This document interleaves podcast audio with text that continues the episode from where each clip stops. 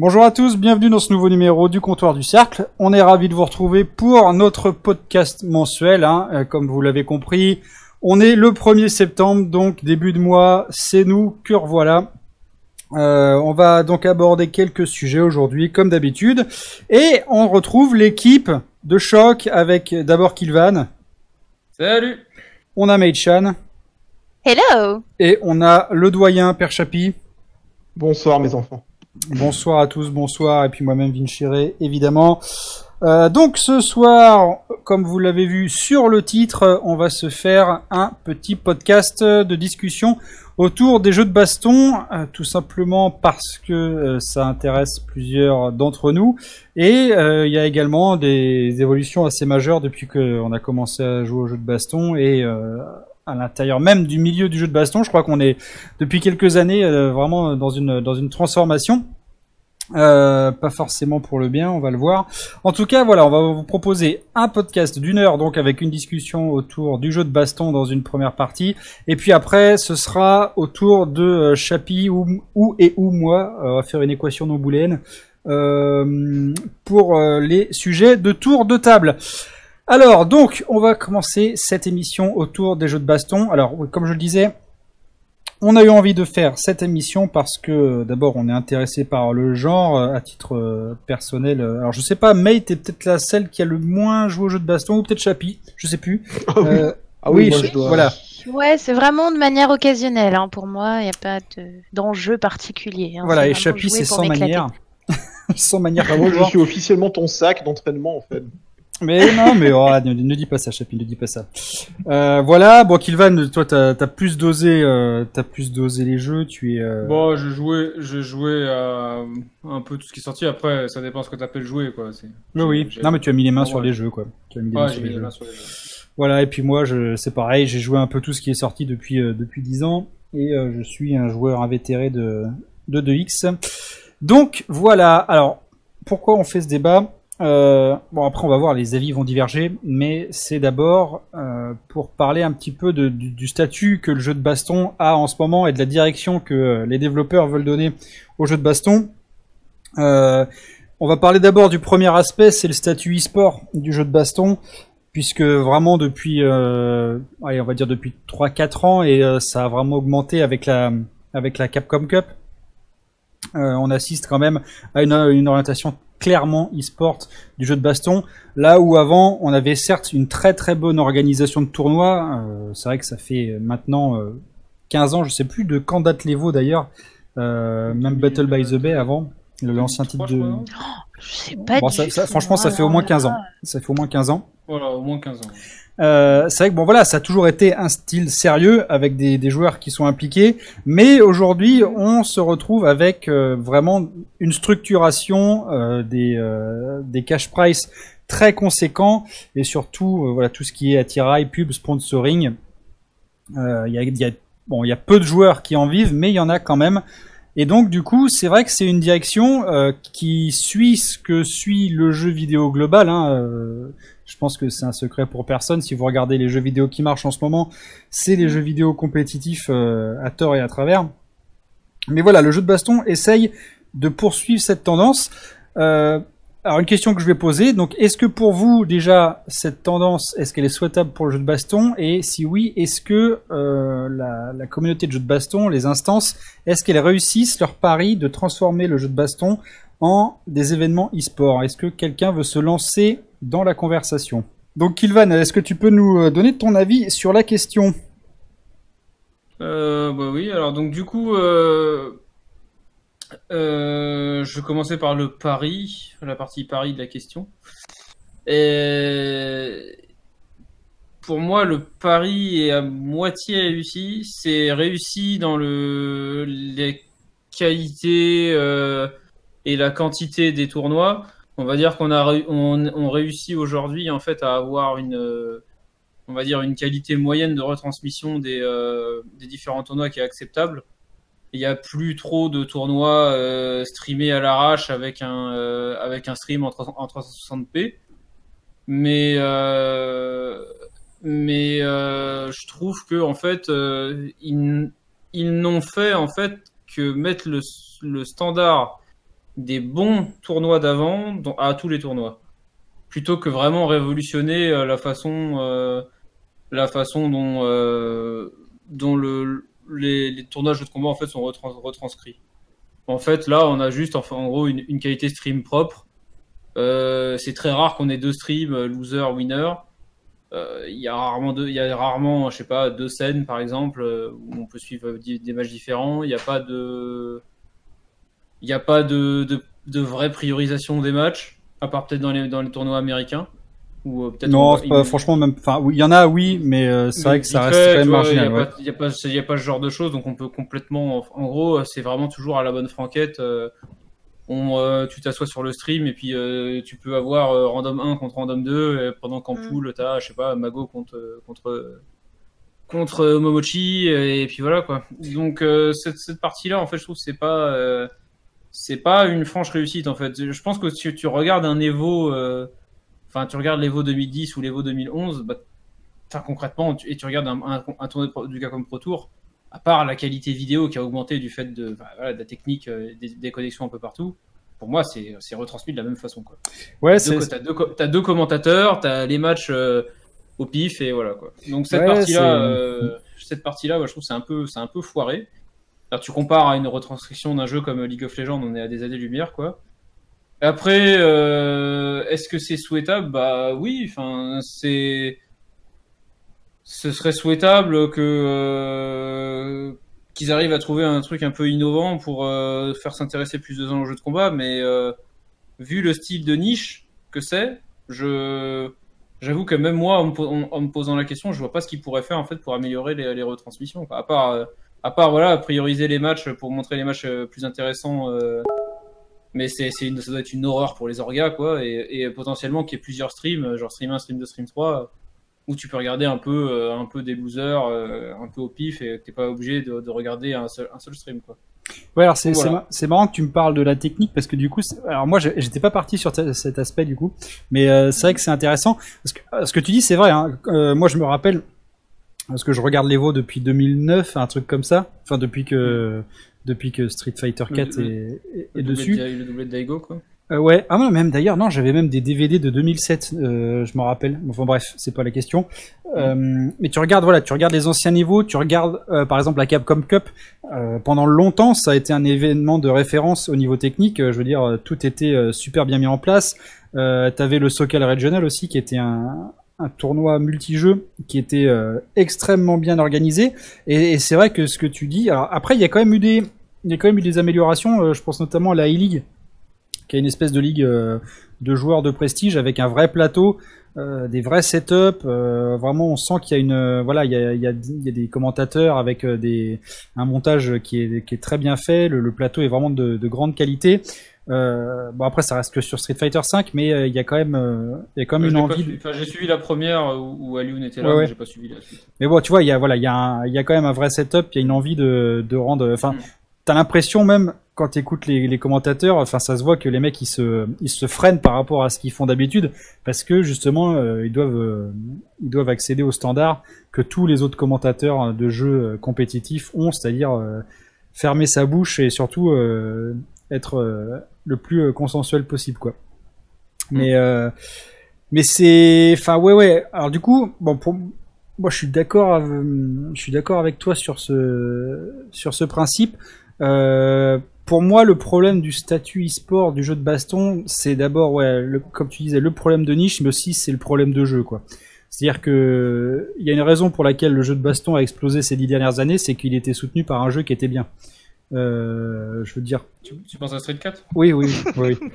Marvel 3 et Street 4, c'est les deux. Voilà, Marvel 3 aussi était un très bon jeu, même si joué. Qui ont tenu la scène pendant. Voilà. On peut dire ce qu'on veut sur Street 4. C'est, enfin, je veux dire, qu'on soit vétéran, nous les anciens, on a retrouvé des sensations qu'on avait sur 2X, avec des fois des côtés un peu sans pitié des dégâts qui font mal, mais du zoning. À l'ancienne, et puis de l'accessibilité, la focus, tout ça qui permet à d'autres joueurs plus nouveaux de s'y mettre, et du coup c'est un jeu qui réussissait à aborder les différentes facettes et à agréger les différents joueurs. Aujourd'hui, on se retrouve avec Street Fighter V qui est... Ah, ça rigole déjà. Non mais ce jeu, c'est une catastrophe. Hein. De toute façon, voilà, on va pas non plus se mentir. Que ce soit nous ou les joueurs pros, personne n'aime le jeu. Enfin, je veux dire, les joueurs pros. Alors d'ailleurs, si c'est un aspect que je voulais aborder, on en parlera tout à l'heure. Mais les joueurs qui s'obligent à jouer à des jeux qu'ils aiment pas. Ouais. Le Street Fighter V n'est pas un bon jeu. On s'emmerde, on le sait clairement. Il y a pas mal de joueurs, notamment japonais, qui ont arrêté le jeu parce que voilà, ça les fait chier, ou alors qu'ils ne jouent plus au même niveau. Je veux dire, Mago, on le voit plus comme on le voyait avant dans les compétitions. Enfin, c'était tu vois, c'était un mec, tu le voyais absolument tout le temps. Là, cette année, tu regardes à l'Evo, Mike Ross, le mec il vient à l'Evo, il joue même pas à Street Fighter 5 et il l'a dit clairement, c'est un jeu de merde. Il y a des joueurs comme ça. Enfin, Infiltration aussi a dit que le jeu était mauvais, hein. Sian aussi, Luffy, enfin voilà, des exemples ne manque pas, mais les joueurs sont obligés de rester parce que Street Fighter V, c'est le seul jeu de la Capcom Cup et c'est le seul jeu qui te permet de vivre à peu près, qui rapporte de la thune, ouais, voilà, c'est ça. Et donc du coup, je sais pas, d'ailleurs je vous pose la question personnellement, est-ce que pour vous c'est, comment est-ce que vous aborderiez le fait de jouer à un jeu que vous n'aimez pas mais d'être obligé d'investir des heures par jour dedans pour être capable de vivre? Est-ce que c'est vraiment... Ça, c'est facile. Ouais. Vincent, est-ce que tu es prêt à faire un travail qui t'intéresse pas, sachant que ça va te permettre de gagner ta vie? Ah oui. Ouais, oui. Sous cet angle, ouais, non, mais oui, sous cet angle-là, Chapi n'a pas tort, mais enfin, je sais pas, moi je trouverais ça. Voilà. Ouais. Ben, non, mais généralement, ils ont pas le choix. Non, mais on sort quand même de ce cadre. N'oubliez pas que tous les joueurs japonais, déjà, ils ont des sponsors de tous les côtés. Ouais. Et, bon, on n'en parle pas trop, mais Capcom glisse des billets, parce que là, vous avez dit qu'il y a beaucoup de joueurs qui avaient daubé sur Street Fighter V. Maintenant, je vous mets au défi de trouver un japonais qui a daubé sur Street Fighter V, bizarrement. Oui, aucun commentaire négatif sur le jeu. Il y en a deux, mais c'était plus ça me plaît pas, moi, personnellement, dans mon style, plus que le jeu est mauvais. Ouais. Voilà. Ça prend des pincettes, parce que... Parce que Street Fighter V restera populaire tant que Capcom mettra de l'argent sur la table et sera le seul à mettre autant d'argent sur la table sur un jeu de combat, c'est tout. Oui, mais là, c'est pas un travail normal, quoi. Je veux dire, moi, je peux aller à mon taf, faire mon boulot, service minimum. Ouais, mais Daigo, tu veux qu'il joue à quoi d'autre? Il a joué à des BZ Fighter là pour gagner 10 balles en terminant premier. Ouais, mais c'est, alors voilà, du coup on arrive à ce problème aussi, c'est que tant que la communauté était portée par des jeux qui étaient de qualité et qui mettaient à peu près tout le monde d'accord, je dis à peu près parce qu'évidemment on peut pas tous d'accord sur des jeux, mais je veux dire que voilà, en tant qu'étendard, on sait aussi faire les choses et puis la fermer des fois, mais là vraiment quand le jeu est porté par un jeu médiocre, c'est difficile de faire monter la sauce. Alors je veux bien croire que la première année en effet qu'il y a eu l'Evo, enfin la première année où il y a eu Street Fighter 5 à l'Evo, il y a eu un nombre record d'inscriptions qui était dû à la nouveauté, mais même pas ça, les gens savaient en gros que c'était s'il y avait une année où ils pouvaient le gagner, c'était cette année-là, quoi. Parce que il y avait le niveau était moins élevé, quoi. Après, moi, je me dis, Street 5, c'est de la merde, mais ça reste une franchise Street et ça a une portée, tu vois. C'est la licence, elle a un certain prestige, donc même si ton jeu, ça peut être de la merde, il y a des gens qui vont suivre quand même, quoi. Alors oui, justement, tu fais le pont magique, May. Parce que, justement, là, j'ai vu un article sur Event Hubs, qui est un des sites américains de news, là, et qui faisait un article intéressant sur le fait que cette année, c'était finalement l'année de la transition où, maintenant, la communauté des jeux de baston ne vivait plus à travers, justement, un titre étendard. Et c'est vrai que... Oui, enfin, on peut dire, ouais. Mais c'est vrai que le succès...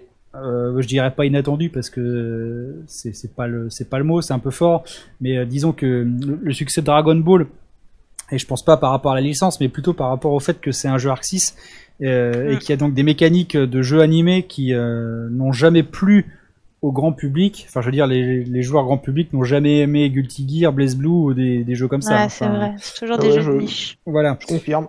Oui, voilà. Et donc du coup, et que pour une fois, ça, enfin les hard dash, les chicken guard, tout ça, ça leur plaise. On a un titre qui est fort et là qui vraiment commence à, enfin qui est même d'ailleurs là, maintenant largement à portée de Street Fighter 5. Hein, c'est vraiment les deux titres en ce moment qui se tirent la bourre. Mais on a aussi des jeux à côté qui sont bien soutenus, quoi. J'ai envie de dire, cette année il y avait énormément de jeux à l'anime Evo, notamment avec pas mal de participation. Et c'est vrai que on avait clairement l'impression que... d'ailleurs, je crois que Street 5 n'était... Est-ce que c'était le dernier jeu présenté à l'Evo ? Je sais plus, cette année. Oui, c'était le main event. C'était le main event ? En termes de main event, oui, c'était Street 5. Ouais, d'accord, ok. C'est à 9h du matin dans leur heure. Ouais, ok, d'accord, ça marche. Et donc, du coup, non, voilà, mais c'est intéressant parce que oui, maintenant, il y a plusieurs jeux qui portent les ambitions de la communauté des jeux de baston. Et du coup, ça va peut-être tirer les éditeurs vers le haut, justement, parce que si tu vois que tu commences à peser, enfin moi je parle de Arc 6 parce que là c'est vraiment clairement l'exemple qui est tellement révélateur. Pendant des années où j'ai suivi BlazBlue, mais nous joueurs européens et américains, mais on était les sacs à purin des japonais, quoi. Enfin je veux dire, on se tapait les jeux un an après, les patchs c'était inadmissible. Ah ouais, non, c'était oui. Voilà, c'était une catastrophe, hein. Vraiment c'était une catastrophe. On a eu Persona qui est presque plus populaire qui était j'exagère, mais je veux dire qu'il y avait eu un grand élan de popularité en Occident et on se tape le jeu de combat Persona, on se tape un an après, quoi. Voilà. Alors que enfin c'est ridicule. Ah ouais. Non, c'était vraiment scandaleux. Et donc là, oui, du coup, je voulais l'acheter, j'avais annulé ma précommande et j'y ai jamais joué, du coup. Je suis même pas sûr que j'y ai joué une fois, moi non plus. Moi, j'y ai joué quand ils ont ressorti la Ultimax sur PS3. Là. Ah oui, ok. Ouais, donc du coup, voilà. Je partage pas trop votre enthousiasme, je suis désolé, les petits enfants, mais. Je vois que ça s'est beaucoup touché la nouille sur DB, sur Dragon Ball à l'Evo, quoi. Mais enfin, Dragon Ball, depuis que le jeu est sorti, donnez-moi les deux noms de mecs qui sortent du lot. Ouais. Vous allez voir, vous allez me sortir tous les mêmes. Bah oui, parce que il y a que Goichi et Sonic qui sont dessus. Hein. Sonic Fox, il y a Ukangod. Ouais. Non mais attendez, je parle de mecs qui ont gagné des majors. Bah il y a Ukangod. Et puis Goichi, c'est tout. Et Sonic. Voilà. Si on gagne, ils sont partagés. Bonne journée, au revoir. Non, mais c'est toi qui va peut-être s'y mettre dessus, quoi. Mais non, mais c'est pas parce que arrêtez, votre jeu, il est pas de tournoi. Enfin, faites de l'e-sport avec, vous faites des tournois si vous voulez, mais je suis désolé, vous attirerez pas des gros blazes. Hein. Bah écoute, moi, Fudo, il ira pas jouer à ça, Nemo, il ira pas jouer à ça, Daigo, il ira pas jouer à ça. Non mais aucun des joueurs de Street Fighter ne va jouer à ça de toute façon. Et donc voilà, et moi je suis désolé, mais les tournois de DBZ, moi je vous l'annonce d'entrée de jeu, ça va se terminer toujours autour de ces trois. Hein. Oui, non, mais on est d'accord. Hein. Mais de toute façon, enfin, si je peux me permettre, pour terminer, c'est un petit peu comme tous les jeux Arc System, j'ai l'impression. Oui, mais tu regardes Marvel contre Capcom 3, c'était exactement pareil et le jeu a eu un succès pendant 5 ans. Ah oui, non mais je dis pas. C'est pas démenti. Faut dire pendant 2 ans, Chris J a gagné tous les tournois de Marvel, mais tous. Il a tout gagné. C'est d'ailleurs pour ceux qui se rappellent, on l'appelait The Problem, le problème, parce que sa team Moredum qui faisait chier tout le monde, qui était dégueulasse à regarder, gagnait tout. Mais moi, je pense pas que le fait que ce soit toujours les mêmes qui gagnent, que ça pose un problème à ceux qui veulent essayer le jeu ou ceux qui prennent du plaisir à jouer. Vincent, il y a un moment où, si tu parlais tout à l'heure, de faire des événements de style de Dota, de style d'Overwatch, avec l'Overwatch League qui s'est passé à New York, tu peux pas avoir un truc comme ça si t'as 99% de chance que le mec qui joue, il gagne. Oui, on est d'accord. Il y a aucun intérêt. Je veux dire. Même si même à l'Evo, même à ces grandes compétitions là, je suis désolé, mais la scène majeure, c'était pas Marvel vs. Capcom 2 hein, à l'époque, hein, c'était Street Fighter 4. Hein. Oui, on est d'accord. Mais je trouve que le gap entre partir de vraiment les Occidentaux, vous êtes des merdes, à jusqu'à ce qu'on arrive maintenant. Je trouve que là, en 2 ans, tu vois, il y a déjà une évolution qui est très très intéressante. C'est beaucoup plus. Les niveaux, par contre, là, c'est encore une autre histoire. Les niveaux internationaux, maintenant, aujourd'hui, est beaucoup plus lissé. C'est-à-dire qu'avant, tu avais les Japonais qui surplombaient quasiment tout. C'est-à-dire qu'ils prenaient n'importe quel jeu de combat, ils gagnaient quasiment tout. Là maintenant, aujourd'hui, les niveaux sont beaucoup plus mixtes. Là, c'est parce qu'on a accès aux jeux. On peut l'expliquer. Ça s'explique avec la façon dont les jeux fonctionnent aujourd'hui. Hein. C'est-à-dire qu'en fait, le Capcom Pro Tour, il y a plus de. C'est un système de championnat où tu gagnes des points, dont en réalité ta zone géographique n'importe pas.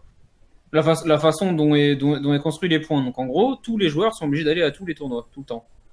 Donc fatalement, si tu te retrouves à tous les tournois avoir tout le temps les mêmes joueurs, bah tu lisses ton niveau mondial. C'est automatique. Hein.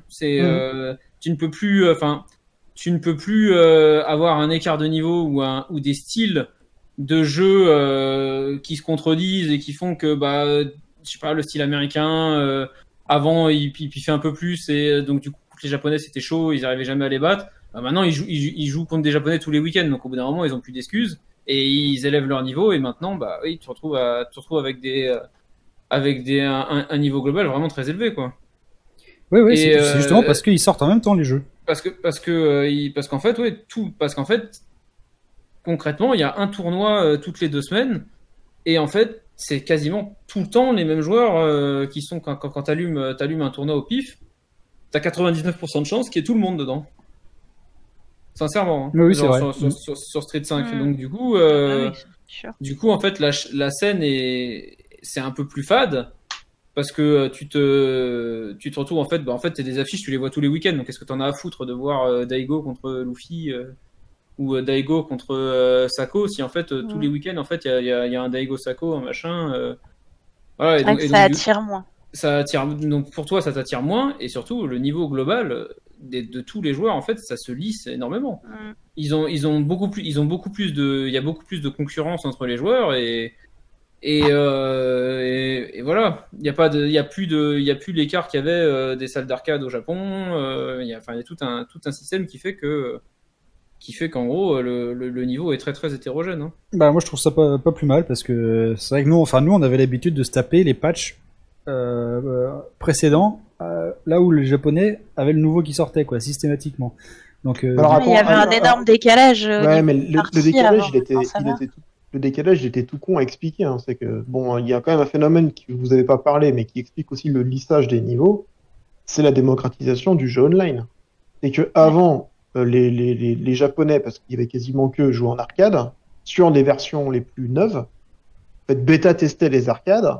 Et quand l'arcade elle était validée, elle était déclinée sur les consoles derrière. Oui, c'est vrai, oui. Donc fatalement les Japonais avaient tout le temps un coup d'avance en fait. C'est vrai. Donc voilà. Après aujourd'hui, même si certains entre guillemets influenceurs vous montreront des salles d'arcade pleines, les salles d'arcade au Japon elles se ferment les unes derrière les autres.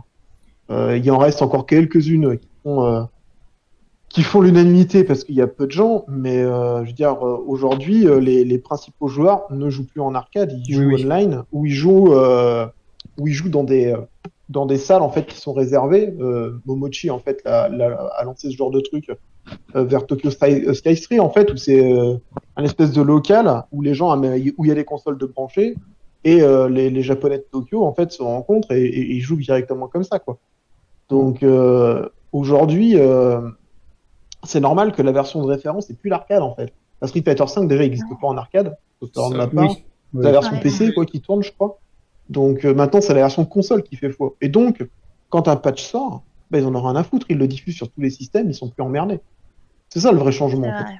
Avant t'étais en arcade, t'avais pas le choix. Et le temps que l'arcade ne tombe pas sur les mêmes architectures, fallait le ressortir, le recoder, le décliner sur 1, 2 ou 3 systèmes pour après le diffuser. Et ça prenait du temps. Oui c'est vrai.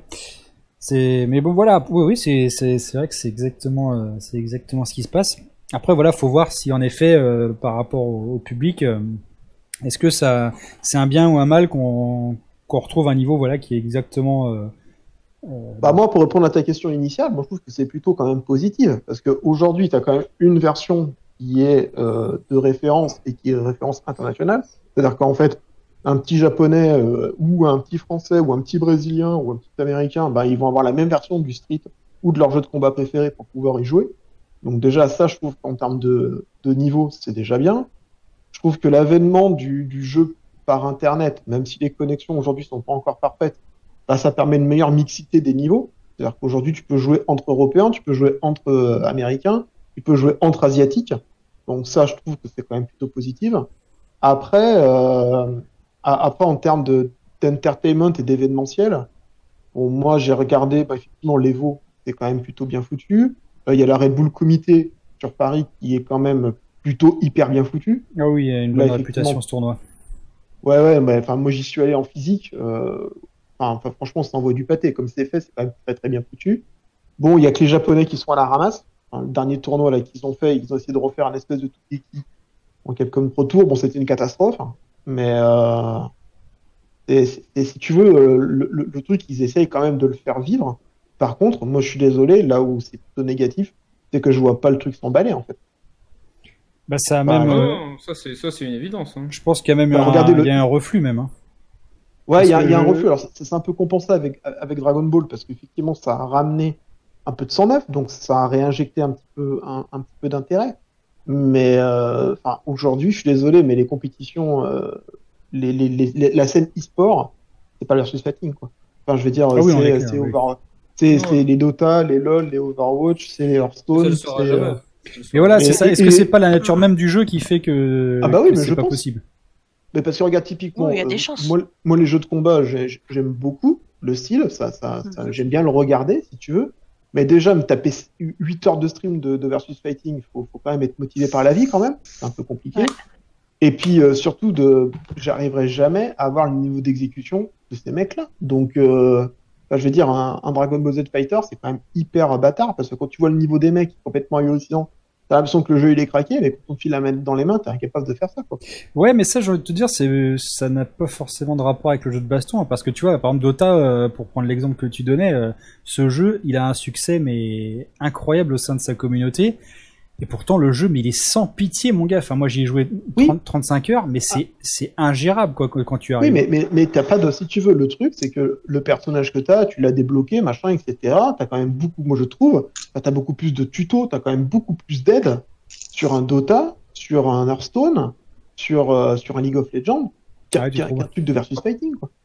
Enfin, après au niveau des tutos, des discussions, enfin des médias, grosso modo, c'est vrai qu'il y a plus de... Pouvoir s'améliorer, c'est vrai que c'est beaucoup plus compliqué sur un jeu. Si t'es pas avec quelqu'un que entre guillemets est bon et c'est t'expliquer les choses, en fait tu peux pas évoluer tout seul sur un jeu de combat. C'est ça, Hearthstone si tu veux typiquement, je me mets à Hearthstone, je connais pas plus que ça. Bon. Je mets 60€, je m'achète des cartes, machin, etc. J'essaie de faire un deck. Je te jure, tu tapes deck budget Hearthstone sur internet, t'as 50 000 trucs qui tombent. T'as 50 000 vidéos de mecs qui t'expliquent comment jouer, c'est quand même vachement plus amical, et du coup, t'as plus envie de regarder un tournoi, quoi. Enfin, Street Fighter 5, mais peut-être que qu'on t'explique. Excuse-moi, vas-y, Chapi. Non, mais je trouve que pour rentrer dedans, et pour, entre guillemets, prendre du plaisir pour un néophyte, beaucoup plus hard, en fait. Beaucoup plus dur, je trouve. Ah, mais c'est cruel, hein. Puis même, vu que c'est du 1 contre 1, t'as pas d'excuses. C'est... Ah bah là, non, c'est ta faute, mais oui. Les gens ont beaucoup plus de mal en fait à admettre qu'ils sont mauvais. Enfin, je dis pas ça. Non, mais donc du coup, un jeu de combat c'est cruel pour ça, quoi. Tu te retrouves en fait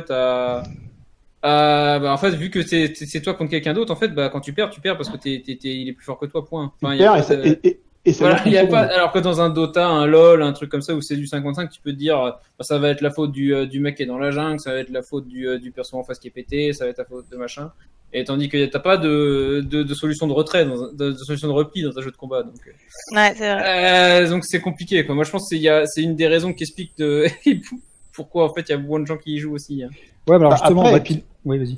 Je pensais juste pour terminer aussi, c'est aussi inhérent, je pense, au type de jeu, étant donné que c'est des gameplays qui sont quand même très très dynamiques, donc ils te demandent d'être très présent. Quand tu joues à Hearthstone, c'est beaucoup plus lent en fait. Tu peux prendre le temps de réfléchir, de se réveiller, les LOL, comment je vais faire ça.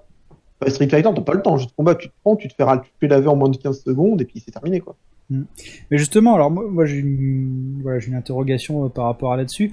Est-ce qu'on est forcément obligé d'arriver à là? Je veux dire, est-ce que chaque style de jeu, si on applique la même formule, sponsoring, e-sport, compétition, scène internationale, est-ce que ça a vocation à donner le même résultat à chaque fois? Enfin, je veux dire, Comme vous le dites, le jeu de baston, c'est un style particulier, c'est un jeu de hardcore gamer, qu'on le veuille ou non, c'est comme ça. T'as beau mettre des manipulations qui sont simplifiées, t'as beau mettre ce que tu veux dans le gameplay pour faciliter la prise en main, ça reste un jeu... Pardon. Ça reste un style de jeu qui est dur à prendre en main et où tu vas te faire laver au début, mais tu vas... Enfin voilà, il faut encaisser ça. Ah, tu vas ça, manger sale. Ouais, et je sais pas. Sale, et toi, par exemple... Ouais. Moi, je suis... Est-ce que ça peut... Pas... Ouais, vas-y, vas-y. Oui, oui, non, vas-y. Non, je veux dire, est-ce que c'est pas non plus ça qu'on aime dans le jeu de baston? Je veux dire, quand on est devenu respectable dans ce style de jeu, bah oui, on n'a pas envie que le mec à côté, au bout de 15 jours, il arrive à faire les mêmes trucs que toi, alors qu'il a passé 15 heures sur le jeu. Et justement, moi, je pense que c'est ça où Street Fighter 5 aussi fail complètement, c'est que comme il n'y a pas de phase difficile dans le jeu, tout le monde peut faire la même chose et du coup, tout le monde peut battre n'importe qui. Et c'est pour ça que d'ailleurs. Bah ouais. Parce qu'après, c'est pour ça que je supporte pas dans ce jeu. Ouais, ouais, je trouve que c'est le principe même des jeux de baston. En fait, c'est de la compète. Donc si t'arrives, toi tu t'es donné pendant des mois, des années sur ton jeu et que t'as un mec random qui débarque au bout de 15 jours et qui te lave la gueule comme une merde, bah tu vas te sentir mal parce que tu te dis que toi tu t'es donné, t'as été au top, mais en fait il y a juste une petite merde qui arrive et qui te fout une claque et juste tu fermes ta gueule. Donc c'est... Ouais. Bah c'est ça. Mais moi franchement, de toute façon je m'en rappellerai toujours parce que ça a été tellement difficile. Mais quand je me suis mis à Blaze Blue, donc je jouais avec mon meilleur pote là, et sans mentir, pendant 6 mois, je me suis pris des 10 et des 15-0, mais tous les jours. Tous les jours, parce que je voulais jouer un personnage qui était difficile à jouer au départ. Et il a fallu que... Enfin, j'ai passé des soirées, mais à encaisser dans le coin comme une grosse merde, tu vois. Et au bout de 6 mois, j'ai réussi à forcément à m'en sortir et du coup à faire subir aux autres ce que moi j'avais subi pendant 6 mois. Mais du coup, je trouve pas ça normal que quand tu passes du temps dans l'entraînement d'un truc, le mec qui vient d'arriver peut avoir l'opportunité de te battre sur un coup de chat. Et ça, je pense que c'est ça aussi qui pose problème sur les jeux Arc 6, c'est que les jeux Arc 6, tu ne peux pas battre quelqu'un même sur un coup de chat. C'est pas possible. Si tu sais pas jouer à un jeu, tu peux pas. Si le mec est meilleur que toi, t'es foutu. Ah non, mais c'est fini. De toute façon, c'est fini. Tu vas finir dans le coin et tu vas te faire laver. Donc y a pas de mind game. Street Fighter 4, déjà, il y avait il y avait les dragons ou les ultras à la relevée, les choses comme ça. Bon, moi, ça m'a fait rager énormément. Mais rétrospectivement, je trouve que l'équilibrage entre t'as une chance de battre un mec qui est plus fort que toi et puis l'autre qui va quand même te laver si ça se passe mal. Voilà, je trouve que l'équilibrage était plutôt pas mal, même si les derniers personnages étaient vraiment dégueulasses, genre comment ça s'appelait l'africaine là, Poison, voilà tout ça, Rolanto, tout ça, c'est vraiment des persos qui étaient faits poison, ouais, ils étaient vraiment dégueux. Mais le jeu avant était pas mal. Là, c'est vrai que Street 5, tu arrives, bon déjà voilà, les combos c'est 3 frames minimum, donc c'est génial quoi, tu passes tout ce que tu veux. Et comme t'as pas beaucoup de possibilités de gameplay dans le jeu, bah forcément tu peux pas créer du jeu comme tu veux quoi, à part quelques persos comme Urien ou des persos ou Menat, des persos qui ont un set play quoi. Mais si tu es en déficit de vie, il y a de très grandes chances que tu perdes parce qu'il n'y a pas de mécanique de comeback dans le jeu quoi. Et voilà, c'est ça. Et je juste t'interromps rapidement. Et en plus, il y a un truc qui est très particulier dans Street Fighter V, c'est que en termes d'exécution, c'est très limité, tu peux pas vraiment être créatif dans tes combos et donc du coup ça fait que pour le spectateur en fait c'est hyper répétitif hein. Ah, tu vois deux joueurs qui jouent le même personnage, t'as vraiment l'impression de voir la même chose. Tu vois Luffy, enfin, après bon il y a quelques petites différences mais tu regardes ça, tu vois Luffy ou Fudo qui joue Mika, c'est la même chose. Luffy ou Fudo ouais. Déjà bon, et encore si t'as regardé souvent Luffy, tu vois quand même un écart, mais c'est pas extraordinaire. Mais je veux dire, tu me mets 5 matchs d'affilée, tu m'enlèves les noms, tu me mets 5 Kami, je peux pas te dire qui est Shaoai, qui est Human Bomb, c'est impossible. Mmh. Alors que par exemple sur Street 4, ils utilisent tous en fait les trucs optimisés du personnage comme si c'était un RPG quoi. Mmh. Ouais, c'est ça. Ouais. Les trucs optimisés, c'est la base. Ouais, c'est ça. Et donc du coup, c'est horrible parce que tu regardais un match d'un de Daigo à Street Fighter 4 ou un Shawai de Street Fighter 4 qui jouait Kaby, bah tu voyais que Shawai c'était le mec qui faisait des hits confirmes, c'était n'importe quoi. Là dans Street Fighter 5 tout le monde hit confirme n'importe comment, donc on s'en fout. Et Daigo faisait des combos de psychopathe et Sako aussi. Et là pour le spectateur, franchement, Street Fighter 5 c'est rasoir à ce niveau-là. Hein. Mm. C'est en fait, t'as l'impression de voir en fait perso A contre perso B, quoi. Enfin, c'est. Ouais, moi j'en peux plus. Hein. Franchement, horrible, quoi. Très rapidement, j'ai lâché à cause de ça aussi. C'est que je ne peux pas regarder 2-3 matchs d'affilée, c'est pas possible. Il se passe tellement rien que. C'est ça, c'est le vide. Ouais. Non, mais c'est triste. Hein. Mais bon, voilà. Après. Malheureusement, c'est ce jeu qui dirige un peu la communauté, mais c'est pour ça, moi, j'espère, après, c'est un souhait perso, mais j'espère que Street Fighter 6 va arriver assez vite. J'aimerais bien qu'il soit là dans les 2 ans, parce que bon, on a attendu 9 ans pour le 5. J'espère que Capcom, ils vont se rendre compte que, enfin, je pense que de toute façon, je pense que le 6, il est déjà en travaux. Ouais, je sais pas, parce que vu les persos qui sont en train de sortir en ce moment, le 6, tu peux encore te toucher pour l'avoir. Hein. Moi, je pense qu'il y a encore au moins une saison de DLC à minimum. Ah oui, je pense. Oui. Mais moi, je pense qu'ils ont déjà, en interne, ils ont déjà commencé à plancher sur le 6. Après, j'en sais rien, tu vois. Il y a des chances, peut-être, mais bon, moi, je suis pas sûr. Hein, avec ce qui sort en DLC, là... Mais ouais, bah en tout cas, j'espère que voilà, on va repartir vers quelque chose de plus sans pitié, parce que c'est, je pense aussi que c'est ça qui fait le succès des jeux de baston. Hein. C'est vraiment, des fois, tu laves ton adversaire, des fois, tu te fais laver, enfin... Voilà, on aime poutrer des gens, on aime les mécaniques de comeback, on aime les gros dégâts. Enfin, c'est des choses qui sont inhérentes. Oui, ou une difficulté d'exécution qui fait que quand tu regardes des joueurs pros, tu te dis pas que ce qu'ils font, en fait, t'es accessible. Mm. Non, mais c'est le problème là. En fait, là, tu regardes Street Fighter 5 concrètement, tu regardes des combos, des trucs, tu dis, bah en fait, si tu prends ta manette, même moi qui ai une exécution passable, on va dire, je peux faire tous les combos que je vois dans le stream de l'Evo. Je peux m'entraîner, je peux passer 30 heures devant ma console d'affilée à boire du Red Bull, jamais je ferai le combo de Daigo en finale du Stunfest avec son aiguille ou dans le coin. Là, c'est impossible, mais ça sincèrement. Hein, non, c'est clair. C'est impossible. C'est clair. Enfin, je peux passer vraiment, mais même je peux passer ma vie dessus, jamais je le rentre à ce combo, c'est sûr. Ouais, moi j'avais essayer. Tandis que, voilà, ouais. Et lui, il l'a fait en impro total. Enfin, je veux dire, tu vois que c'est. Enfin voilà, je trouve que ça fait pas rêver, quoi. Quand tu regardes un truc de Street 5, tu te dis juste ouais bon il a été plus fort que lui, il a bien appliqué ses trucs, mais t'as plus le petit truc, tu dis ouais franchement là il a fait une dinguerie. C'est un vrai truc, je trouve. C'est incroyable. Bon bah écoutez, ouais c'est sur ces paroles, je suis désolé, on va arrêter là parce que le temps passe et puis bon arrêtons de parler de sujets tristes.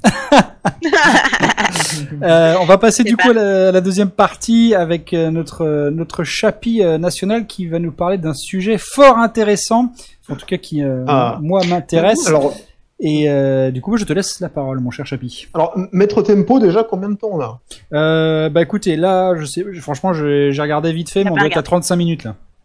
Ok bon on a le temps de débattre. Alors donc la petite histoire c'est que je voulais vous parler des jeux de rôle papier, donc ce n'est pas les jeux de rôle jeux vidéo, mais l'essence même du jeu de rôle au départ, c'est un jeu de rôle papier avec des dés et des crayons, qui sont aujourd'hui filmés, streamés, un petit peu en mode épisode de série télé, on va dire un petit peu ça comme ça. Donc pour un petit peu replanter un petit peu le décor, et notamment pour ceux qui ne connaissent pas, bon moi j'ai été rôliste pendant très très longtemps, parce que j'ai dû en faire, j'avais commencé, je pense j'avais 8 ans, j'ai arrêté 20 ans plus tard, donc voilà, je connais pas mal de choses. Le jeu de rôle papier, en fait, c'est bah, vous allez jouer un personnage, comme donc, classiquement dans tous les jeux de rôle que vous avez déjà pu entrevoir, à part que vos personnages ont des caractéristiques, des capacités, et donc pour savoir si une action qu'il entreprend va marcher ou ne pas marcher, vous allez utiliser des dés de différentes nombres de facettes. Il y a des dés à 4 faces, des dés à 100 faces. Je crois même qu'il y a des dés à 1000 faces maintenant qui existent, mais c'est un peu débile.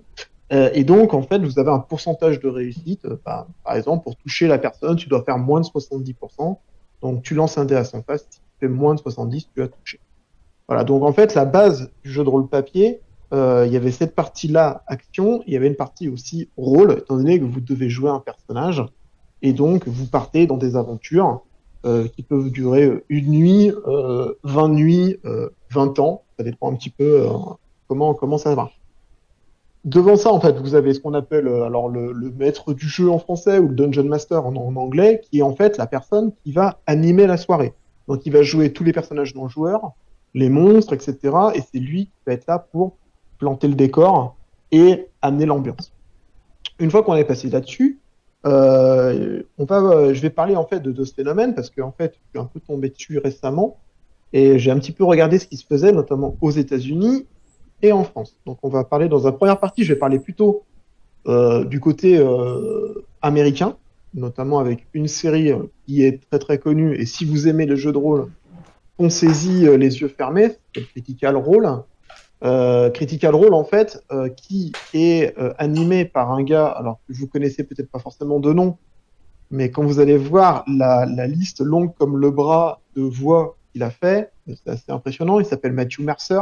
Donc Matthew Mercer, pour info, pour ceux qui ne connaissent pas, Pillars of Eternity, il a quasiment fait la voix de tous les mecs de Pillars. Donc tous les personnages principaux, c'est tout lui qui a doublé. Je vous invite à aller sur sa page Wikipédia, il a doublé quasiment trois quarts des animés connus. Genre c'est la voix de Levi dans l'Attaque des Titans aux États-Unis, par exemple. Donc si tu veux, c'est pas un petit pédigré. Mm. Donc Matt Mercer, en fait, c'est quelqu'un qui aime les jeux de rôle, qui en fait depuis des années. Et qui s'est dit, en fait, pourquoi pas, on va se filmer entre potes, bien entre potes, sachant que les potes de Matthew Mercer sont ou des comédiens ou des doubleurs voix. Ah ouais, donc c'est mettre en scène, quoi. Voilà, donc lui a une manière de mettre en scène qui est très très poussée, et chaque personnage du jeu de rôle a une identité qui lui est propre, et Matthew et ses amis, en fait, tu vois que c'est leur boulot de faire ça, et donc il n'y a pas de problème au niveau de l'ambiance, ils emmènent ça super bien. Donc il y a 2 saisons principales qui ont été faites, donc la première a quand même duré 1 an, donc quand même pour vous donner, c'est 115 épisodes. Purée. Sur 1 an, donc c'est un stream tous les 3 jours, semaine, plus des numéros spéciaux, et là où... Matthew Mercer, en fait, est excellentissime, c'est que, il a, par exemple, amené des guest stars, si tu veux, comme, par exemple, Will Wheaton. Donc, je sais pas si vous savez, c'est le mec qui jouait dans... Ouais. Voilà. Dans la saison 2, joue dans le... Exactement, qui jouait dans Star Trek. Et typiquement, dans la 2e saison, qui est en cours d'être... qui est en cours, hein, la 2e saison, elle en est à combien, je crois, rapidement, c'est à peu près une 30aine d'épisodes, déjà. Là, il est dans le 6e ou le 7e épisode, il a fait venir Carrie Payton, Clapsus. Pour The Seeker, c'est le Black qui joue dans Walking Dead. Ah yes, ok. Voilà, donc il a un portefeuille de gens qu'il connaît. Il y a les connexions. Et qui coach, parce que ces gens-là n'ont jamais fait de jeu de rôle, de façon brillantissime. Et toute la campagne, en fait, dont la campagne, la première, a duré 2 ans. Et donc, la 2e saison, elles ont démarré, ils ont des sponsors, puis savoir qu'en faire. Donc, je vous conseille juste pour regarder un petit peu le truc, pour regarder le premier épisode de la 2e saison, où un ébéniste leur a fait une table en bois immense, designée rien que pour eux, quoi. J'ai essayé de la mettre en post-prod pour voir.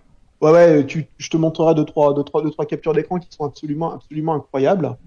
Et l'aventure est tout simplement géniale parce que les personnages sont formidables. Enfin, je veux dire, il y a que des gars qui sont over the top. Bon, il y a Sam Riegel que moi j'aime particulièrement. Il joue en fait une femelle gobelin en fait, et qui joue un voleur, mais qui est pas du tout, qui est peureux comme c'est pas permis, etc. Et là où Sam Riegel explose complètement, c'est qu'il joue magnifiquement le truc. C'est un fils de pute de première catégorie, donc par exemple typiquement. Quand un personnage, Carrie Payton vient pour jouer un personnage juste pour un épisode, Sam Riegel n'a rien trouvé de mieux que lui faire les poches pendant un combat, quoi. Voilà, donc parce qu'il ne savait pas trop qui c'était, donc il lui a piqué son fric. Voilà, donc beaucoup de personnages en fait qui sont comme ça. Il y a un personnage qui joue un demi-orc, et rien qu'avec la voix, il a la voix d'un demi-orc, quoi. Enfin, je vais dire, c'est assez. C'est assez incroyable. Un autre personnage que j'aime beaucoup, c'est Liam O'Brien, qui est pareil. Alors, je vous donnerai regarderai en post-prod la liste des gens. Enfin, c'est que des gars qui ont fait 50 000 doublages. C'est un truc absolument incroyable. Et donc Liam qui joue Caleb, en fait, il y a un magicien complètement peureux, qui n'a absolument pas confiance en lui, et qui au moindre combat va se cacher derrière une poubelle pour pouvoir lancer des sorts au pif sans prendre de risques. Alors, juste une question. Alors, les personnages... Est-ce que du coup, quand moi par exemple, tu vois, je t'avais déjà dit, mais autant j'aimerais vraiment tester ça, mais j'y connais absolument rien du tout en jeu de rôle réel. J'ai jamais été en contact avec des gens qui en ont fait. Est-ce que du coup, pour des personnes néophytes complètes, est-ce que tu conseilles de regarder ça ou pas ? Alors moi je conseille, étant donné que les règles, elles sont très très peu expliquées, et Mathieu Mercer est excessivement bon là-dedans, c'est qu'en fait il va dire, bah tu dois attaquer, lance un dé. Le mec lance le dé, il dit bah j'ai fait 15, et là il lui dit ok, t'as touché ou t'as pas touché. Ah oui, d'accord. Et là, si tu veux, ça s'arrête là. Donc en gros, c'est un petit peu comme s'il avait cliqué sur un truc, il lui dit bah le résultat, et il lui donne directement le résultat. Après, plus au long de la campagne, petit à petit, ça monte en mayonnaise, et il explique, bah voilà, pour le toucher, il faut que tu fasses 14 ou moins sur ton D20. Mais sur ton dé qui fait 20 faces. Mais typiquement, l'épisode est assez parent. Je parle de Carrie Payton, parce que c'est l'épisode que j'ai regardé il y a pas très très longtemps. Carrie Payton, il connaît que dalle en jeu de rôle, il n'en a jamais fait de sa vie, et il fait une session de 5 heures, et au départ, en fait, il comprend pas trop, il lui explique très rapidement le truc, et tu vois que le gars rentre dedans, et il n'y a pas de problème. Donc non, t'es pas obligé d'être hardcore dans le RPG pour regarder ça, c'est vraiment hyper agréable, et les personnages ont tous un voice acting qui est absolument fabuleux. Bon, en plus de ça, dans la petite histoire, ils sont 6 à jouer. Il y a 2 couples dedans. Donc déjà, ça aide pour créer un certain nombre d'affinités, etc. Mais voilà. Mais je vous le conseille vraiment de le voir. Les 4 ou 5 premiers épisodes sont intégralement sous-titrés en français. Et oui, parce que en fait, c'est streamé le jeudi. Le jeudi de la semaine d'après, l'épisode sur YouTube sort intégralement sous-titré en anglais pour les non-entendants. Et derrière, t'as une autre team qui font un mois après, qui le traduisent en 5 langues. Nice. Donc, okay. Tu vois, c'est vraiment accessible à tous, ouais. Ouais, c'est vraiment hyper accessible. Donc là, maintenant, moi, je regarde les épisodes maintenant, ils sont plutôt en anglais. Mais bon, ça reste quand même plutôt accessible. Mais voilà, donc je vous le conseille vraiment, vraiment, vraiment. C'est les règles. Alors, pour ceux qui veulent savoir, c'est les règles de Donjons et Dragons / Kilvan va m'aider. C'est j'aurais plus comment ça s'appelle. Pathfinder. Ouais, Pathfinder, voilà. Donc c'est des règles qui sont relativement simples, faciles à prendre en main. L'autre truc qui est assez génial, c'est que bon, c'est les Américains, donc ils ont à côté une partie de l'argent qu'ils gagnent et qu'ils génèrent passe à une fondation pour aider les enfants dans les milieux défavorisés. Donc voilà, donc le truc est plutôt hyper positif. J'ai pas regardé, mais les derniers streams, faut quand même savoir qu'il y a quand même, je crois, 10 ou 15 000 personnes qui regardent. Hein. Ah oui, putain. Donc, en stream, c'est pas un petit truc non plus. Hein. Ça tourne plutôt très bien. Ah, j'avoue, pour un divertissement de niche comme ça, c'est clair que réussir à faire 15 000. Alors après, le jeu de rôle papier, c'est qu'aux États-Unis, ça marche énormément. Et là où j'étais très surpris, Mathieu Mercer a expliqué qu'en fait, la plus grosse communauté qu'ils avaient, c'était des Anglais. Ah ouais. Donc des Britanniques, en fait.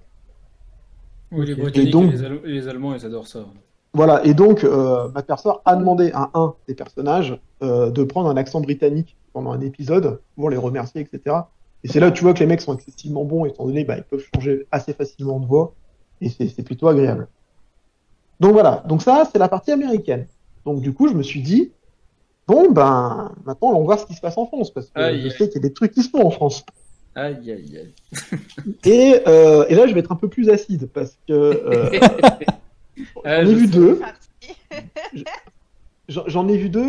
Je vais être agréable avec ces gens. Je vais pas les nommer parce que je pense qu'ils n'ont pas spécialement besoin qu'on leur fasse de la pub. Et je pense que la plupart, vous allez les connaître. Je pense que quand je vais les décrire, vous allez effectivement. Bon, un gros avec une chemise jaune, quoi. Voilà, ça c'est la deuxième partie. Et puis l'autre. Alors, on va parler du premier archétype français. Qui est, on va faire comme Critical Role, mais sans les acteurs. Donc on va faire venir des potes, on va prendre un maître du jeu qui est plutôt très compétent, et je vais faire venir des potes à moi. Donc les potes à moi, ils n'ont jamais fait de jeu de rôle, et c'est pas des acteurs, mais on va faire du médiéval fantastique. Ouais, c'est une soirée entre potes qui est filmée, quoi. Voilà, c'est une soirée entre potes. Alors, ça reste une soirée entre potes, c'est très sympa, mais voilà, t'as décidé quand même de mettre de l'argent sur la table, d'en faire quelque chose qui est quand même bankable, tu veux quand même gagner de l'argent, tu fais beaucoup de pubs dessus, t'essaies de potentiellement essayer d'après de raccrocher des sponsors, parce que mine de rien, il faut quand même que tu, au moins que tu payes les locaux, c'est déjà la base. Mais donc, du coup, j'arrive pas à comprendre comment tu joues, le mage se transforme en percepteur des impôts de Sarcelles. Voilà, donc c'est un peu compliqué. Une fille joue un barbare, mais avec des yeux de biche et une voix style de Disneyland. Donc c'est un peu compliqué quand même pour te mettre dedans. Voilà, et puis ben, les mecs ont zéro voice acting. Ils sont pas du tout à l'aise sur certaines parties. Et du coup, ben, tout repose sur le maître du jeu pour animer le truc et ne pas faire du gros n'importe quoi. Donc voilà, donc en plus de ça, tu prends des règles qui sont pas des règles classiques, qui sont des règles custom, donc pour essayer de comprendre, c'est un peu compliqué. Donc tout est fait, pour moi, pour avoir un truc qui, au bout de 2 épisodes, personnellement, j'ai arrêté, étant donné que ça me cassait les couilles.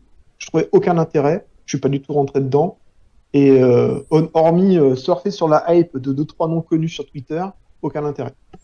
Ouais, c'est ça, l'immersion, c'est tellement important dans ce genre de soirée. Bah, oui. En gros, c'est comme si je te disais, bah tiens, Vincent, je descends à Nantes et puis on va se faire une soirée, on va se filmer, on va se mettre sur un stream. Voilà. Enfin, c'est pas. Non, désolé, ça marche pas comme ça. Et Matt Mercer, côté Critical Role, l'expliquer, l'a très très bien expliqué. Faut quand même savoir qu'à la fin de chaque stream, Matt, en chacun des acteurs, les débriefs, leur dit, bah voilà, au niveau du voice acting, comment t'as été. Là, j'aimerais que tu t'orientes plutôt sur ce genre de choses. Tiens, ce genre de truc-là, j'ai trouvé ça pas mal. Voici, tu peux peut-être le retravailler et aussi dire ça n'a pas été bon, typiquement t'as pas été dedans du tout, et même si c'est des potes à lui, il y a un côté très professionnel dans l'accroche qui fait que le truc est bon. Ah oui, alors, attends, parce que j'ai produit au final quoi, c'est pas juste un truc où tu surfes sur ton nom et où tu fais une soirée de débutants au jeu de rôle et où tu te filmes quoi. C'est ça, ouais. Exactement ça. Attends, juste j'ai une question parce que je te dis, moi je connais rien du tout au jeu de rôle. Qui dit jeu de... Donc du coup, quand tu joues au jeu de rôle, en fait, tu incarnes un personnage, je veux dire que tu joues comme si tu étais au théâtre ou un truc comme ça, c'est ça? Tu dois normalement le faire. Ouais. Ah ouais, j'avais pas compris que c'était ça. Alors après, si tu veux, t'as différents niveaux. On va dire, si jamais je te fais faire un jeu de rôle, déjà dans un premier temps, je te ferai pas forcément faire de l'acting parce que c'est quand même assez particulier. Mais tu vas plutôt adhérer sur les règles et puis le monde, etc. Ah ouais, moi je suis tellement nul. C'est pour ça, moi je suis tellement nul pour faire autre chose que moi-même. Mais c'est pour ça. Mais après, en fait, en courbe de progression, et tu le fais assez naturellement. Du moment où tu vas commencer à rentrer dans l'univers et à te prendre au jeu, tu auras plus de facilité à jouer des personnages, en fait, à jouer entre guillemets un personnage. C'est assez proche finalement de la Commedia dell'arte.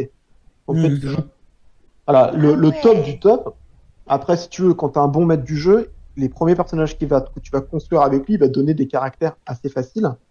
Après, plus tu vas commencer à avoir de l'expérimenter, etc., plus tu vas pouvoir jouer des personnages qui ont des vrais caractères forts, qui ont l'an. Ouais, genre May, ce serait la cuisinière en chef dans le château, quoi, tu vois. Ouais, oui, bien sûr, oui, tu peux. Ce serait la... je te vois tellement comme non, ça, May. Pour donner un exemple... En train de brasser ta crème, là. C'est ça. Ah oui, non, mais il bat la crème, n'importe quoi. Non, mais l'image est là pour ça aussi, hein, tu vois. Oui. Attends. Non, pour te donner un exemple, Vincent, genre, en gros, c'est comme si, au début, dans un jeu de rôle, tu vas dire, par exemple, bah écoute, le maître de jeu va te demander, par exemple, si vous êtes dans une salle, il y a une dalle. Il y a une dalle au sol, qu'est-ce que vous faites? Et bah, genre, toi, naturellement, quand tu vas commencer le jeu de rôle, tu fais bah, est-ce que je peux aller mettre mon pied sur la dalle, tu vois? Tu vas demander à ton maître de jeu. Ouais. Et plus tard, tu vas faire oh, une dalle par terre avec la voix de ton personnage, et puis le maître de jeu va comprendre en fait que c'est de l'acting, comme quoi tu t'es avancé dans la pièce, et ça devient une histoire. Ah ouais, en fait, vous jouez un personnage. Ouais, d'accord. Je grossis vraiment, j'ai fait un truc très très simple, mais en gros, dans l'idée, c'est ça, quoi. Alors, en général, dans les trucs comme ça, c'est le maître du jeu qui donne le tempo. Hein. C'est exactement ça. Alors, oui. Toute la force, en fait, elle est là. Après, ton DM, enfin, le maître du jeu seul, malheureusement, si t'es mal accompagné, c'est compliqué à faire monter aussi, oui. à la mayonnaise. Et c'est moi ce que j'ai vu sur le premier stream français que je vous disais. En fait, le maître de jeu est très très bon. J'ai aucun problème là-dessus. Je pense qu'il est même, enfin, c'est quand même connu en plus qu'il est excessivement bon. Mais l'équipe, c'est pas possible. Enfin, c'est juste pas possible. C'est pas, ça matche pas. Donc okay, ça, un peu chaos. Ouais. Le deuxième, alors que Kilvan parlait, hein, c'est la team chemise jaune. On va l'appeler ça comme ça. Alors eux, c'est un peu différent. C'est qu'ils ont envie de faire des jeux de rôle, mais ils n'ont pas de moyens, quoi. C'est un peu paradoxal, parce qu'ils en ont. Mais du coup, ils n'arrivent pas à se mettre ensemble physiquement au même endroit. Et puis ils disent, fuck it, maintenant il y a Discord et puis Internet, donc on va jouer online. Ouais. Et là, pareil, grosse connerie, parce que du coup, je laisse imaginer le visuel. T'as un espèce de truc qui te montre des images, etc., pour essayer de mettre dans l'ambiance du truc. T'as 4 caméras, quoi, avec des mecs qui se filment. Et donc les mecs, ils sont chez eux tout seuls, quoi. D'accord. Donc, t'as zéro ambiance, en fait. Ouais, c'est vrai, et il y a un voice acting assez mauvais avec des protagonistes qui jouent leur personnage youtubeur plutôt que le personnage dans le jeu de rôle. Et ouais, voilà, donc ça, assez désagréable. Je voulais même pas en parler, mais oui, ça après, effectivement, non, c'est encore un autre débat. C'est un ancien obèse, c'est ça fait... Ah bah, celui, il y a que des youtubeurs connus, on va dire. D'accord. Parce que je vois pas forcément à qui tu fais référence, mais ok. Alors bon, on va balancer, donc t'as le joueur du grenier, t'as Bob Lennon, tu vois, t'as... Ah oui, d'accord. Okay. T'as ces gens-là. Ah mon dieu, alors, c'est imbuvable alors. Alors si tu veux, quand il joue, Bob Lennon joue Bob Lennon en fait. Ah, ouais. Ça, moi je suis désolé, mais lui je peux pas. Hein. Non, c'est vraiment... c'est physique, là il y a un truc, c'est pas possible. Donc tu peux pas. Et donc si tu veux, tu te rends compte que le produit, en fait, c'est un produit de fan en fait, que les fans adorent voir ce genre de truc. C'est une autre forme d'exécution des missions qu'ils peuvent avoir. Et donc, désolé, ça ne marche que parce que c'est ces personnages-là. Je veux dire, c'est comme si tu disais, je vais faire un jeu de rôle avec Squeezie, tu peux être sûr que les gens vont venir. Non pas parce que c'est super intéressant de regarder un jeu de rôle, mais c'est surtout parce qu'il y a Squeezie dedans. Exactement.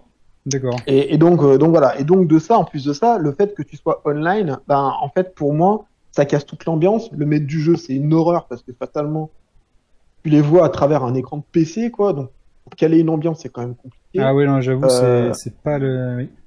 C'est pas le setup. Le point négatif qu'ont les deux français, mais que n'ont pas Critical Role, c'est la bande son. Étant donné que fatalement, quand tu veux faire poser une ambiance, parce que c'est quand même compliqué d'avoir que des gens qui parlent, tu essaies de poser une ambiance. Je te donne un exemple. Les personnages rentrent dans une grotte et ils savent pas trop ce qui va se passer. Et ils entendent un espèce de souffle rauque, en fait, au fond de la caverne. Donc, si tu dis ça comme ça, ok, c'est intéressant. Quand tu commences à sortir ta bande originale du Seigneur des Anneaux, de Skyrim, de n'importe quel Elder Scrolls, j'avoue, Pillars of Eternity, si tu veux, ça te met déjà une ambiance un peu supérieure. Là, au Critical Role, étant donné que c'est Matthew Mercer, la plupart, faut savoir que Bethesda leur a dit notre OST est à votre entière disposition, faites-en ce que vous voulez. Les gens de Pillars, bien évidemment, ils l'ont dit, mais elle est vôtre, faites-en ce que vous en voulez. Donc, si tu veux, les gars font un truc absolument, absolument incroyable. Après, c'est pas les mêmes moyens. Je crois que de mémoire, ils avaient 18 caméras, ils ont un truc comme une vingtaine de micros pour la prise de son. Chaque fois qu'il y a un combat, si tu veux, pour que les gens voient comment ils sont situés, il y a un mec qui leur fait des décors complet avec les petits personnages en figurine pour qu'ils puissent les poser, se déplacer, etc. Bien évidemment que les moyens sont pas les mêmes. Je pense que si jamais les gens vont critiquer ce que je raconte, ils vont me dire oui, mais tu peux pas comparer, c'est pas du tout les mêmes types de moyens. Je leur répondrai oui, mais dans ce cas-là, tu te lances pas dans une aventure comme ça. C'est-à-dire, si t'as pas les moyens de faire un truc qui tient la route et que tu es là pour faire un truc à demi intéressant et sans aucun moyen, dans ce cas-là, joue avec tes potes chez toi et te filme pas, ça sert à rien en fait. Mmh. Oui, non, mais c'est des gens connus comme ça en fait. C'est la même chose que les streamers lambda qui pensent que parce qu'ils streament, les voir jouer une partie normale d'un jeu X ou Y, ça va intéresser des gens. C'est super intéressant. Exactement. Ouais, voilà. Ouais. Je pense que c'est exactement la même chose. Ouais. C'est exactement le même truc et bon voilà. Donc au moins ils ont ils ont au moins l'initiative de le faire, tu vois. Personne, j'avais jamais entendu parler de ce genre de truc, donc c'est. Alors, je sais que tout ce qui est joueur de grenier, etc., ça marche plutôt bien en termes de vues, je pense. L'autre que je nommerai pas, je sais pas si ça tourne si bien que ça. Voilà. Ok. Non mais en tout cas c'est. Donc voilà un petit peu. C'est Critical Role. Si... Voilà. Si vous avez jamais regardé, regardez Critical Role. Je vais essayer de regarder en même temps que je vous parle si la saison 1 de Critical Role n'est pas déjà intégralement sous-titrée en français, parce que c'est ce qui pourrait être plutôt sympathique. Mais voilà, donc mais vous pouvez y aller sans aucune hésitation possible. C'est vraiment de l'excellente qualité. Là, je suis en train d'essayer de regarder en même temps les sous-titres. Qu'est-ce qu'il y a ? Non, c'est plutôt sous-titré en anglais. C'est qu'à partir de la saison 2 qu'ils l'ont. Ok. Bah écoute, ouais, non, de toute façon, on mettra le lien de la chaîne dans la description de la vidéo YouTube du podcast. Parce que même moi, je vais en regarder une. Ça me dit bien de voir. Ah. En plus, si c'est des gens après, je vous dis juste, faites attention, les vidéos, c'est 4h30. Hein. Ah ouais. Ah ouais. Oh, c'est qu'ils n'ont pas découpé, ils ne se sont pas fait chier. Wow. De toute façon, comme ils ont dit au début, ils n'étaient pas là au départ pour faire des vues ou des trucs dans le genre. Donc ils se sont dit, en fait, on pose un épisode et puis après, vous le regardez comme vous voulez. Juste pour que vous ayez quand même bien une idée, un épisode de Critical Role, c'est 1 million de vues sur YouTube par épisode. Oh putain. Minimum. Donc, ça fait 118 millions de vues, d'accord. Voilà. Okay. Leur compte, je crois qu'ils ont... Alors, en fait, si vous allez sur YouTube, vous allez voir Critical Role qui a 150 000 abonnés. Ça, en fait, c'est là vraiment... C'était la version de base. En fait, ils ont été hostés derrière une grosse structure américaine qui s'appelle Geek & Sundry, qui, elle, est presque à 2 millions d'abonnés. Donc, ah ouais, ça les a énormément boostés. D'ailleurs, si vous ne connaissez pas Geek & Sundry, allez le voir. Ils ont quand même des trucs hyper intéressants. C'est tout ce qui est culture geek américaine. Et pour Kilvan, ils ont aussi une émission hebdomadaire sur Magic, avec tous les meilleurs champions du monde qui viennent expliquer un petit peu les méta, les choses comme ça. Très bien.